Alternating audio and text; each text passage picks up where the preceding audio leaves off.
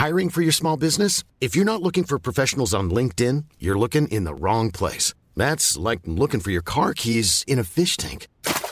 LinkedIn helps you hire professionals you can't find anywhere else, even those who aren't actively searching for a new job but might be open to the perfect role. In a given month, over 70% of LinkedIn users don't even visit other leading job sites. So start looking in the right place. With LinkedIn, you can hire professionals like a professional. Post your free job on linkedin.com slash people today.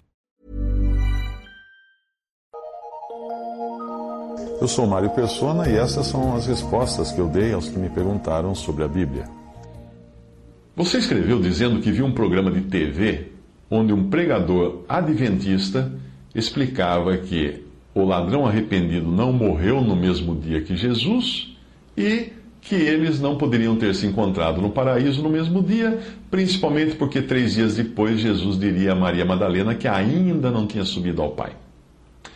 Eu prefiro acreditar no que Jesus disse e não no que disse esse pregador da TV. Jesus disse ao ladrão em Lucas 23, 42 e 43. Sem, o, o, o, ladrão disse a Jesus primeiro: Senhor, lembra-te de mim quando entrares no teu reino. E disse-lhe Jesus, disse ao ladrão: Em verdade te digo que hoje estarás comigo no paraíso. Aquele malfeitor e Jesus se encontraram no paraíso naquele mesmo dia. Não acreditar nisso é dizer que Jesus mentiu, já que ele disse claramente ao malfeitor que naquele dia estariam juntos no paraíso. Se Jesus marcasse o um encontro com você, você acha que ele iria falhar? É muita ousadia esse pregador da TV contradizer as palavras do próprio Senhor. Eu não sei se essa é a opinião pessoal dele ou se é o que ensina o Adventismo do sétimo dia. Se for isso o que ensinam, é mais um dos muitos erros daquela religião. E não poderia ser diferente, já que é uma religião baseada no ensino de uma mulher, Ellen White. E a Bíblia diz claramente que não é permitido a mulher ensinar, porque a mulher pode cair em erro. 1 Timóteo 2, 12 a 14 diz: Não permito, porém, que a mulher ensine, nem use de autoridade sobre o marido, mas que esteja em silêncio. Porque primeiro foi formado Adão, depois Eva. E Adão não foi enganado, mas a mulher, sendo enganada, caiu em transgressão. Jesus morreu primeiro, porque não precisaram quebrar suas pernas, como mostra o texto bíblico. Os soldados quebravam as pernas dos condenados para que eles se asfixiassem por falta de apoio nos pés, uh, aí eles não conseguiam respirar, o diafragma não, não, movimentava. A pessoa pendurada pelos braços, sem apoio por muito tempo, não consegue mais uh, receber ar, absorver ar. E os músculos do peito e das costas perdem a força. Então ela morre por asfixia em poucos minutos. Isso é mais, eh, é mais rápido até para uma pessoa que está naquele estado de exaustão e desidratação que estava um condenado, um crucificado naquela época. João 19, 31 a 34 diz que os judeus, pois, para que no sábado não ficassem os corpos na cruz, visto como era a preparação, pois era grande o dia de sábado, rogaram a Pilatos que se lhes quebrassem as pernas e fossem tirados. Foram, pois, os soldados e, na verdade, quebraram as pernas ao primeiro e ao outro que com ele foi, crucificado. Mas vindo a Jesus e vendo-o já morto, não lhe quebraram as pernas. Contudo, um dos soldados lhe furou o lado com uma lança e logo saiu sangue e água. A morte de Jesus aconteceu às três horas da tarde. Lucas 23, 44 mostra isso.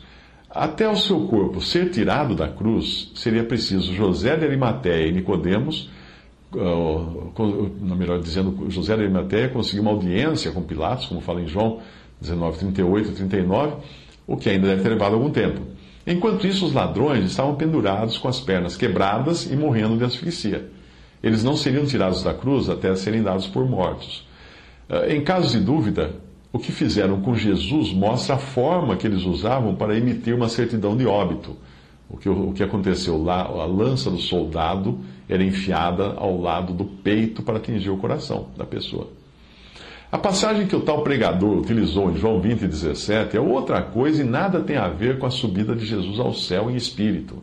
A sua subida em espírito aconteceu imediatamente após a sua morte, vindo a ter o encontro prometido para o ladrão alguns minutos depois, o qual viria a morrer após Jesus, né? Porque o ladrão teve suas pernas quebradas depois da morte de Jesus. Veja como na passagem que o pregador usou, a situação é totalmente outra.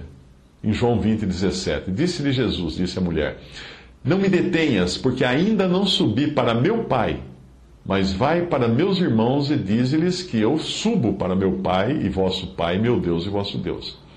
Aqui Jesus já tinha ressuscitado, já estava no corpo, já estava dizendo a Maria que ainda não tinha subido ao Pai num corpo ressuscitado. Em espírito, ele já tinha subido logo que morreu na cruz, porque onde ia, onde ia parar o espírito dele? Ele morreu, ficou onde o espírito? Portanto, ele já se encontrou naquele mesmo dia com, com o malfeitor, também em espírito, que estava no céu, no paraíso em espírito.